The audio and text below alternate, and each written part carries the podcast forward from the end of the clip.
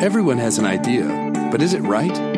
Everyone seems to know what a Christian is, how the Christian life should look, and what kind of place the church should be. But are we even close? What if we could know? What if it looks different than we think? What if what God is building is more than a group of good people, but a community? Join us as we walk through the book of Philippians and see together a beautiful community.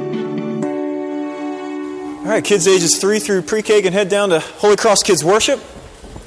The rest of you, you can turn in a Bible, open one if you have one with you to the book of Philippians. We're in chapter 4. If you don't own a Bible, uh, there are some on the back table for you. If you just didn't bring yours this morning, the text is in your order of worship. But it's going to be good for you to have that in front of you. Hey, believe it or not, uh, next week is our last week in, in this, this letter, this letter of the Philippians. We've been doing this since, uh, Lord, I guess since January, and it's, we're, we're almost done. Our, our summer series this year is going to be uh, called Missional Conversations. And what we're going to be doing in that is we're going to be looking over the span of the entire Bible, Old Testament, New Testament, the whole thing, to look at uh, the ways in which uh, our, God has sent us into, into the world to take the gospel. And He's done that by beginning by sending us next door. So we're going to be looking at that over the summer. That's going to be, I'm looking forward to that. That's going to be a great time. Um, and so that gives us this week and next week to finish this book. And our text this week really kind of draws from and kind of uh, stems out of what Jason Bailey did a great job of talking to us about last week, which is Paul giving thanks to, for, the, for the ministry of the Philippians to his gospel work. Remember last week he said he was content in all circumstances? He said that because at the same time of saying, hey, don't, don't worry, I'm content in whatever circumstances come up, but he had just been given a gift, a, a financial gift from the Philippians. And so this week, we're going to look at the fact that their ministry to him was grounded in their willingness to give. So if you have your place in Philippians 4, if you stand, that's our habit here. In honor of God's word, we're going to be reading verses 14 through 20. This is God's word. Yet it was kind of you to share my trouble. And you Philippians yourselves know that in the beginning of the gospel, when I left Macedonia, no church entered into partnership with me in giving and receiving except you only. Even in Thessalonica, you sent me help for my needs once and again. Not that I seek the gift, but I seek the fruit that increases to your credit. I have received full payment and more. I am well supplied, having received from Epaphroditus the gifts you sent, a fragrant offering, a sacrifice acceptable and pleasing to God and my God will supply every need of yours according to his riches and glory in Christ Jesus. To our God and Father be glory forever and ever. Amen. This is God's word given for our flourishing. Would you pray with me? Lord, over this time we ask your blessing. We, are coming into this place with different stories, uh, different, carrying different bags with us. Some of those are filled with joy, others of them are filled with trouble and sorrow and lament. But we know that no matter what we're carrying into this place, we all need the same thing. We need your gospel. We need the grace of our Lord Jesus Christ. And so, Lord, I pray that you would meet us with that. Let nothing but Jesus and his work lodge itself in our minds. Let everything else fall away. You alone hold the words of eternal life, Jesus. So we come and we listen for your voice now. We ask all this in Christ's name. Amen. Have a seat. I don't know one of the biggest things that frustrates me? I mean, it can drive me nuts. It's trite answers. Maybe you can relate to that? It's one of the reasons, it's one of the reasons that, that I've grown uh, more and more rather disgusted by the Christian bookstores of the world. Um, and that's, that's because they have become almost exclusively about selling knickknacks with some verse or part of a verse on it that's used to give a little trite answer to a complex question or situation. Let go and let God, which isn't even from the Bible, by the way. What does it even mean? I don't know. You know?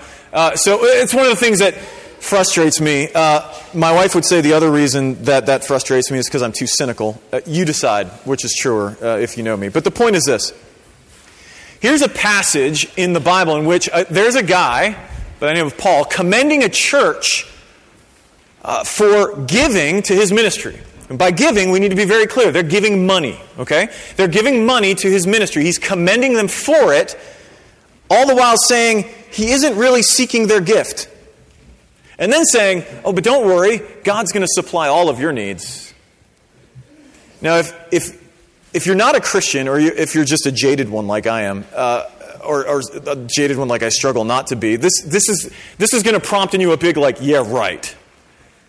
Yeah, sure, God's going to supply all of their needs, and clearly He did it in you, and they've given so that your needs are met, but what about them? What Paul is saying, though, isn't trite. It's not, he's not giving them this to, to kind of uh, pat them on the head. What he's saying isn't, is far more than cliche, it's grounded in the gospel. And so that's what we're going to see this morning. We're going to look at this text in three ways. There's outline in your bulletin, that's helpful. We're, look, we're going to look at what, what is our giving, right? Because he talks about that in this passage. What our giving actually is, why we in fact do it, and then how it is that we can be, be givers, okay? What is giving? Why do we give? And how can we give? And what Paul wants us to see is this. He wants us to see that our giving to the work of the gospel is the fruit of the work of the gospel in us. That our giving to the work of the gospel is the fruit of the gospel's work in us. So before we get to what our giving is, let me set the stage kind of contextually because that's going to be easy for us to forget. And, and our biggest temptation anytime we come to a passage is to just hear what's said in the, in the couple of minutes that I, that I read and to forget everything else. So some of you will remember Paul is in prison. And if you're not a Christian or you're new to the Bible, like that may sound uh, strange to you, uh, but many of the apostles who were the, the earliest Christians, the guys who took the gospel of Jesus Christ throughout the Mediterranean world, they were, they were seemingly always in trouble with the law.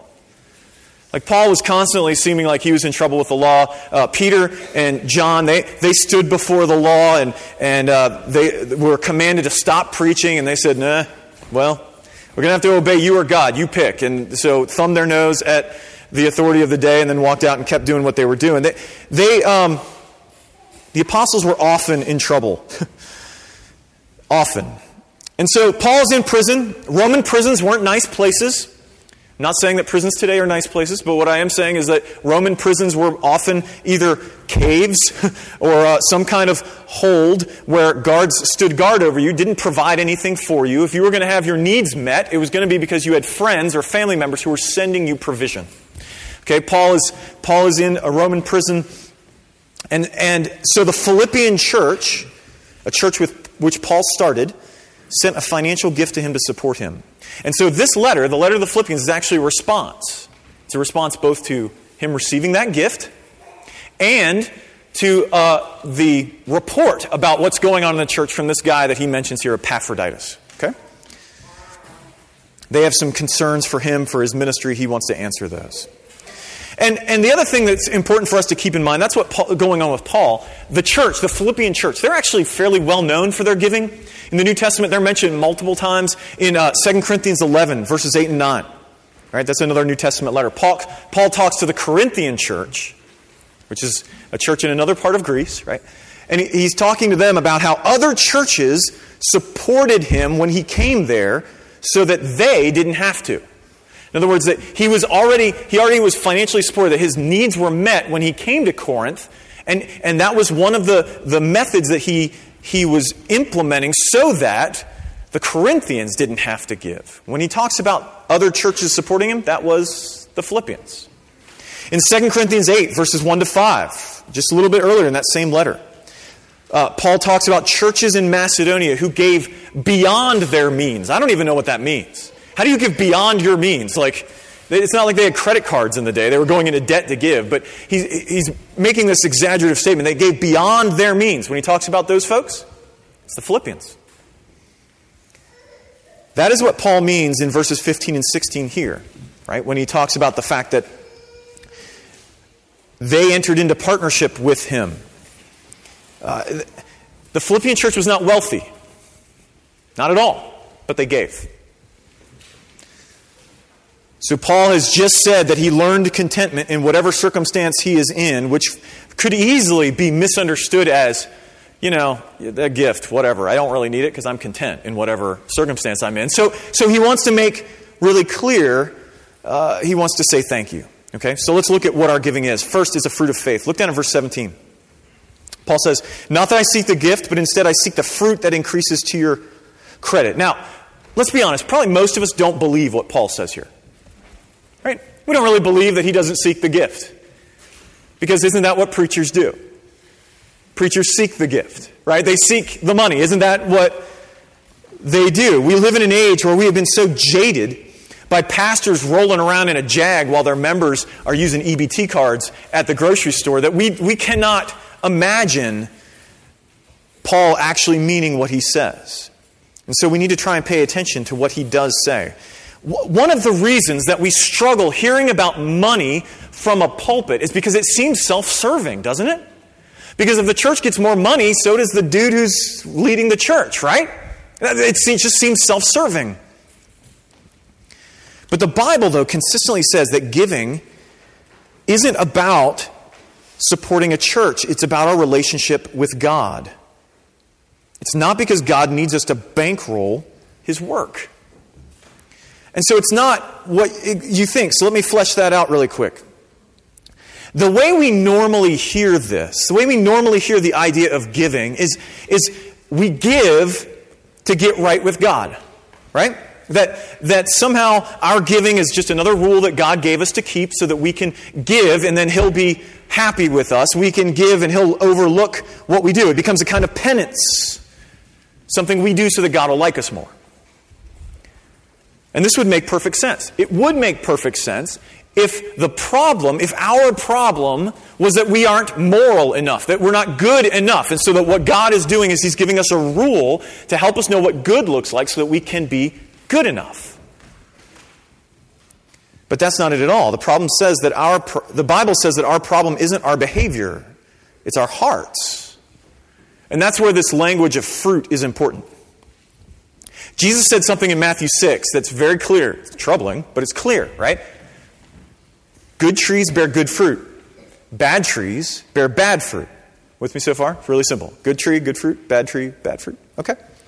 His point is that if you want the fruit to change, you need to change the tree. If you want the fruit to change, you need to change the tree, not dress the tree up. Behavior comes from the heart. And the story of the Bible is that we were made for a loving dependence on God. But because of sin, all of our hearts are bent towards independence from God. And so our problem is our heart, not our behavior. And you can't behaviorally change your heart. You can't independently make yourself dependent. If the fruit is good, it will be because the tree is good. So, giving here, what Paul's saying here is that giving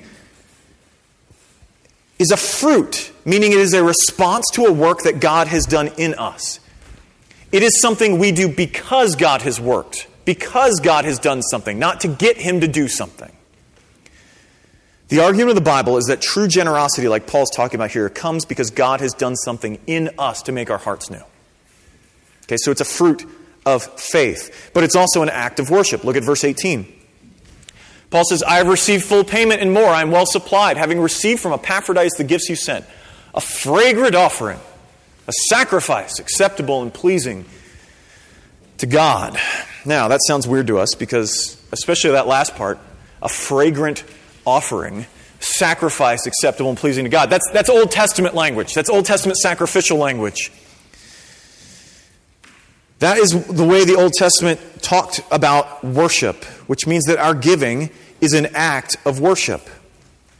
Now, think about that for a second.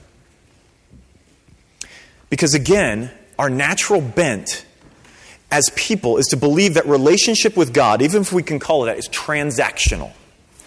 That God is kind of like Tinkerbell, right? That as long as we believe in Him enough, He'll have power. As long as we kind of clap and say, I do believe in fairies, that He'll exist. Right? That's what we believe often about God. You're like, oh, Rick, I don't really believe. Really? Look, if you're anything like me, you go through your morning, you wake up, and God may be there in the background, but He's not like He's not on the forefront of your mind, right? Maybe you're a really good Christian. You're not like me. Uh, so, but but we go through our day with a practical atheism. It's like God doesn't really exist unless I believe in Him a lot. This is why we think that if we blow it, God is going to punish us. This is why we get mad when we've done everything right and things don't go well for us. Because relationship with God, if we want to call it that, is transactional. I do good, He responds with good. I do bad, He responds with bad. Right? So we hear sacrifice, and when we hear sacrifice, we think that what is talking about there, a sacrifice acceptable and pleasing to God, is about appeasing God, don't we? That is something that we do to appease Him so that He will do things for us. Friends, let me tell you something. That ain't Christian. That's karma. It's not Christian. In the Old Testament, worship, including sacrifice, is a response to God's deliverance. Do you realize that God hadn't even instituted sacrifice until after the biggest deliverance of the Old Testament? Right? God rescues his people out of Egypt, brings them from slavery to become his people, and then they sacrifice? Like after that, a long time after that, by the way. A long time after that, because it takes a lot of time to get to the place where God's actually going to tell them then how life is going to be and what life looks like as part of his people. And then, oh yeah, and oh, by the way, we have this book called Leviticus. You should do these things every once in a while. Like, sacrifice was instituted in response to God's work to deliver his people from slavery. Like, yeah, but Rick, what about all that language of atonement and all the da da da? You realize the book of Hebrews, some of you are familiar with that book, in chapter 10, verse 4, says that the blood of bulls and goats could never take away sin. Why did they do it then? Well, it wasn't to take away sin. I can tell you that. It could never take away sin, which means it could never make you right with God. The purpose of those things was to point ahead to something else. We worship God because of who He is and what He has done in and through Jesus. Since we are stuck in our independence, stuck with our hearts with hearts that are sinful. In other words, that sin is something that we are, not just something that we do. Because of that, God came in Jesus to rescue us. He lived perfectly, perfectly dependent on God, perfectly keeping the law. And he died sacrificially to bear the weight of our betrayal of God, our sin. And then he rose again to give us new life so that we can come to him by faith, give up on ourselves and trust him alone. That, that is, friends, what it means to be a Christian. And that is the work that we respond to. We give, remember, the people that Paul is writing to in Philippians, he's assuming are all Christians. We give because God gave us all in Jesus. So here's the logic of how this all works out in the Bible. The Bible understands that everything is God's. Open your wallet, look in there. Maybe, maybe you're like me and you've got receipts. But uh, you open your wallet, you look in there, you open your banks, you, you pull, pull up your device and you open your bank account and you look and you see what's in there. The Bible says that all of that is God's. You have it because He gifted it to you. You're like, I worked really hard. I know you did. The job you have, the life that you live, the, the situation that you were, the culture that you were born into, the family that you were born into, all of those things are part of God's, the way of God's providing for you. Do you realize if you were in third century Tibet, you wouldn't be worried about how many square feet you're living in? Be worried about whether or not you can own a yak, right? Even when we were born is from God. Which means that if everything is God's, He doesn't need your money. Because ultimately it ain't yours. We give not to indebt God to us. We give to worship God as the giver of everything. And Paul is saying that our giving is like an Old Testament sacrifice. It is a response to a great deliverance. He rescued us from our sin, and we worship Him by giving what is already His back to Him. And that is why Paul says he is not seeking the gift. That's why he can say that. What he is seeking is their growth. He's not seeking the gift, he's seeking their growth. He wants to see the work of the gospel in them. We give, let me say this again because I, oh, this needs to be very clear for all of us. We give to worship God, not to support the church. Listen to me, God's going to support his church. God's going to support his church. He always has. We give to worship God, not to support the church. Our giving is the work, our giving to the work of the gospel is the fruit of the gospel's work in us. Okay, so that's what giving is. Now let's look at why as he, as he deals with this. Look, at, look again at verse 18. Because we give as an act of love. Right? Now, I, I don't think this is how we normally think about things, but that word worship is really about this. Uh, just taking the English word, let's just take the English word. The word worship is about ascribing worth to something. As a matter of fact, it's about ascribing ultimate worth to something. Worship ultimately is about love. We worship what we love. And we see this there in that last phrase in verse 18 that this is pleasing to God. Again, did you notice he didn't say a, a, a, sacrifice acceptable and appeasing to God? He didn't say that. He said pleasing, and there's a big difference because you see, you appease someone to keep them from being upset. The, the hope that you have in appeasing someone is that they'll leave you alone. Right? You want to make, you want to appease someone, you're hoping they will leave you alone, but pleasing is different. The hope in pleasing is not for them to leave you alone, it's for their smile. You're hoping for their smile. It's an act of love, it's more about closeness. And so often, the Bible connects what we love with our money. And that is infuriating. that is infuriating because of how much it exposes us. Remember what Pack read just a little bit ago? That, that uh, where our treasure is, that's where our heart is. What Jesus means when he says that is a principle that our money flows most freely towards what we love.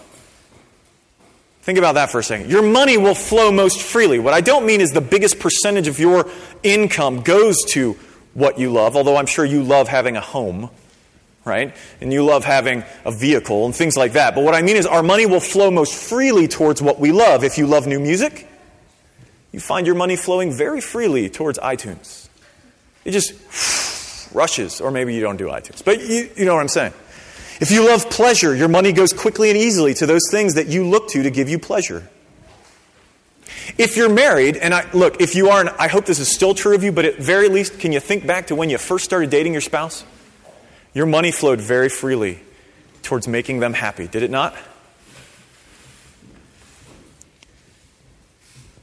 We give out of love, not to get love but from love. And this is another reason why Paul says that our giving is a fruit. Because the Bible says that by nature, by our own nature, we don't love God at all. We hate Him. He's holding us back, He's trying to keep us down. It's what we believe by our very nature. Now, you might be arguing with me right now, and you're thinking, Rick, I'm, I'm cool with God. I don't have faith in Jesus. Are you cool with God? Because listen, being cool with somebody and, and, and giving Him ultimate worth are two very different things. See, the Bible says that by nature our hearts are bent away from Him, that we are independent of Him, and happily so. And according to Jesus, our, our love of God is supposed to be with all of our being. That's a little more than being cool with somebody. Like all of your being is to be loving God. And that can't happen unless we've been reconciled to Him by Jesus, placing Him back in that place of ultimacy in our hearts, that ultimate love under which all others are meant to be. So, Giving is meant to be an act of love. Why do we give? Because we love God. But lastly, we give as a confession of dependence. Okay, follow me on this one. Paul says there in verse 19, And my God will supply every need of yours according to his riches and glory in Christ Jesus. Two things on this. First, why would Paul say this?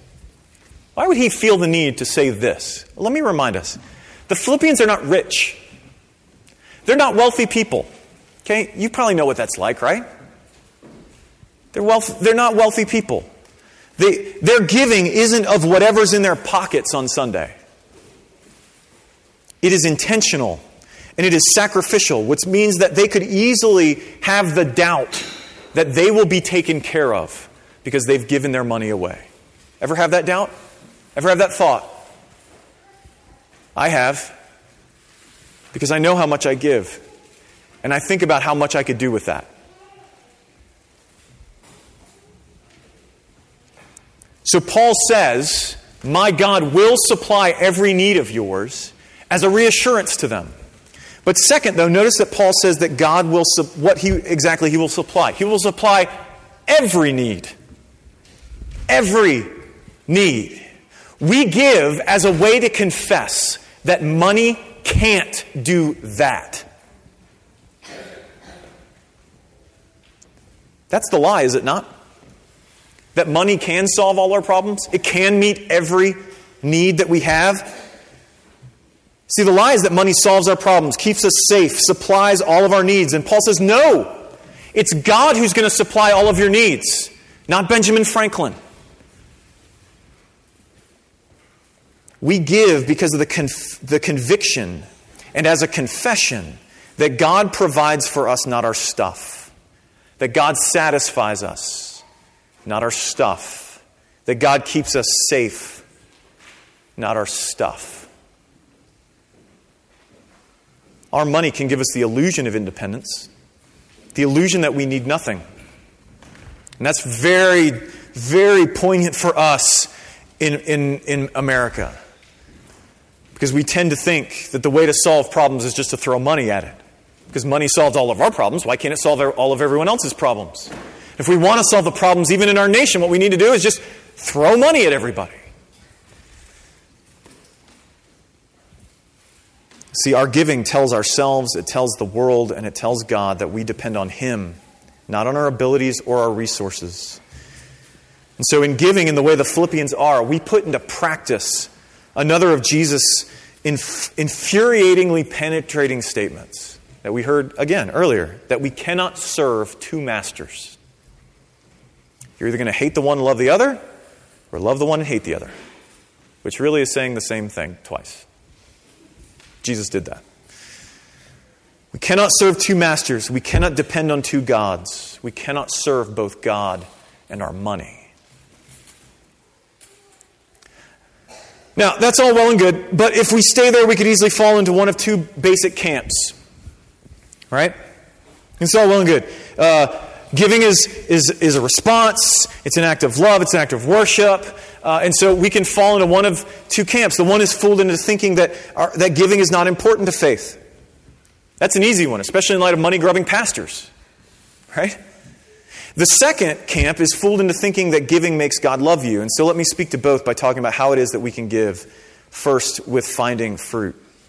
Here's a great thing about that fruit metaphor that Paul uses here, that Jesus used a few times. It's really vivid, right?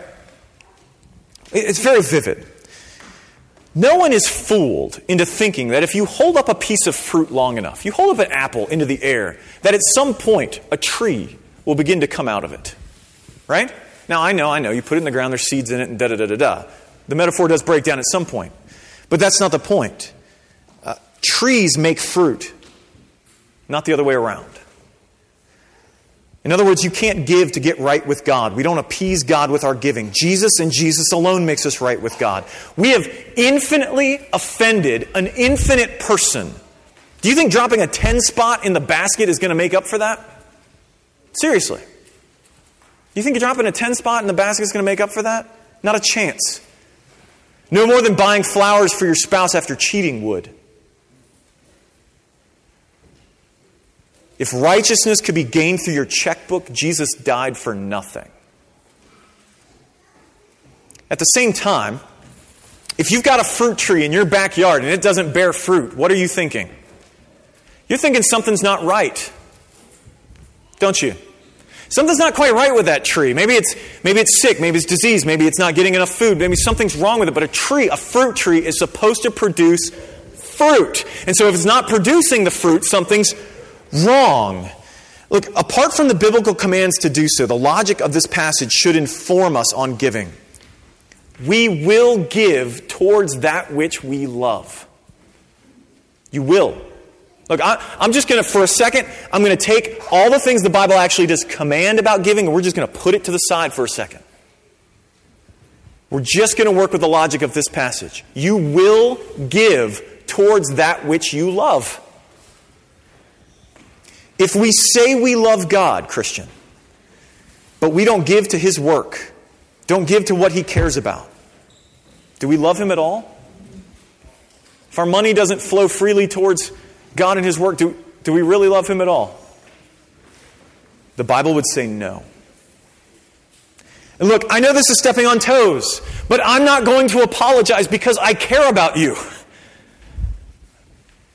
Your money will flow towards that which you love. If you are able to find every excuse in the world not to give to Christ's church, but your money flows freely towards other things, then I ask you, what do you love? And see, once we reckon with that question, once we begin to think through the answer to that, which should be challenging to everybody in this room, by the way, myself included. Once we do that, we need to know what repentance looks like. And so, listen, the Bible is clear that 10% of what God has given us is the baseline for Christian giving. Sacrificial giving and just plain being generous with people around us is kind of over and above that. So, if you need help getting there, if, if you're a member of Holy Cross especially, and, and that's not reality in your life, and you need help getting there, talk to your group leader, talk to an elder, but, but ask for help. Okay? Let me suggest that you just start percentage giving and then increase it until you get there. It is a fruit of our faith. And finally, though, I want to talk about dependence because the reality is that none of us have arrived there. When Paul speaks of giving in light of the life, death, and resurrection of Jesus in 2 Corinthians 8 and 9, his point in doing that is to show that you and I cannot outgive God. I don't care how wealthy you are, you can't outgive God. We always have room to grow, whether you give out of your pocket change, your dispensable income, or 10% of your gross income. We all have room to grow. And that is because all of us struggle to believe that God is enough. We all tend to look towards our money, depend on our money for our security. If I get this much, I'll have enough and I'll be okay. Right? If I get this much in my retirement account, this much in my savings account, just have this much in my checking account left over. I'll be okay. We look to money for our hope. I'll finally be happy with just a little bit more. We look to money for our justification. I'll finally be somebody when I drive that car, when I own that house. But see, the problem with depending on money for these things is the same problem of depending on anything in creation for them. First, you have to get enough, which is hard. But maybe you're industrious and you get enough. But then you have to keep enough. And then you have to trust that in your using of that enough, it will actually give you what you long for. Friends, how much is enough? How much until money has supplied every need of yours? So long as you look to money to be your God, to supply your security, your hope, your justification, your value, you will be enslaved to it. And can I tell you honestly, you'll never get what you're looking for.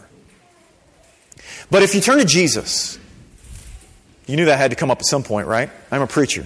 If you turn to Jesus, if you find in Him your value as loved by God, your justification as being made right before God, your hope as being satisfied in God, and your security as being given the promise of eternal life with God, then money loses its power. It's not that it becomes bad, it just goes from being God to being good again. When we struggle to part with our money, realize it is probably because we are believing a lie. Believing that it can serve us when in fact we are serving it.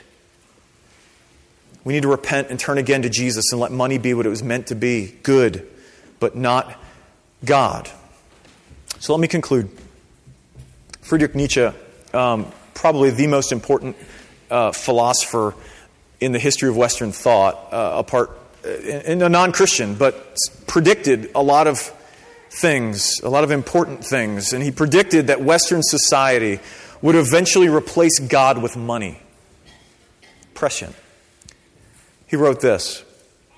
What once was done for the love of God is now done for the love of money, i.e., for the love of that which at present affords us the highest feeling of power and good conscience. This is why giving to the church is so hard. Sure, we can use excuses of abuses, and there are abuses. I'm not denying that, but listen, listen to me, especially if you're a member or regular tender here at Holy Cross. Would you love this church as much as you do if those abuses were present here? Would you? I mean, honestly, you wouldn't go here, right? I wouldn't. Of course not.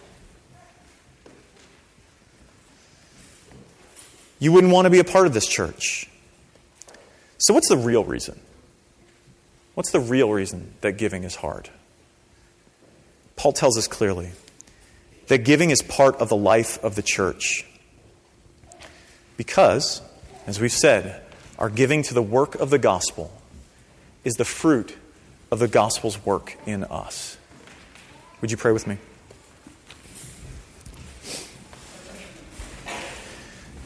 Lord, it is hard to be generous it's hard to be generous apart from giving to ministry. This passage is specifically about giving to ministry.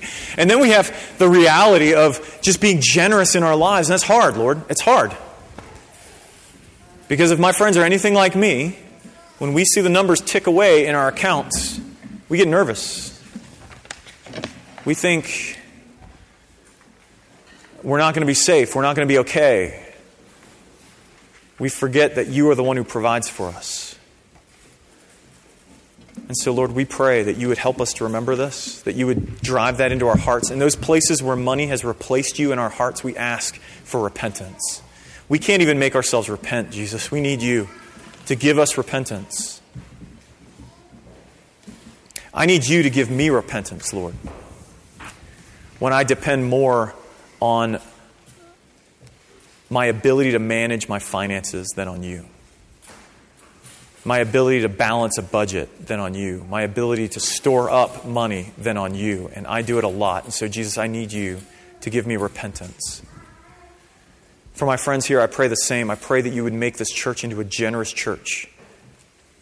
That we can give to the work of the gospel here in this city and across the world because of the work that you have done in us. That we would do it as an act of love, that we would do it as worship and we would do it to confess our dependence on you. Lord, bear that fruit in our lives. We ask in Christ's holy name. Amen.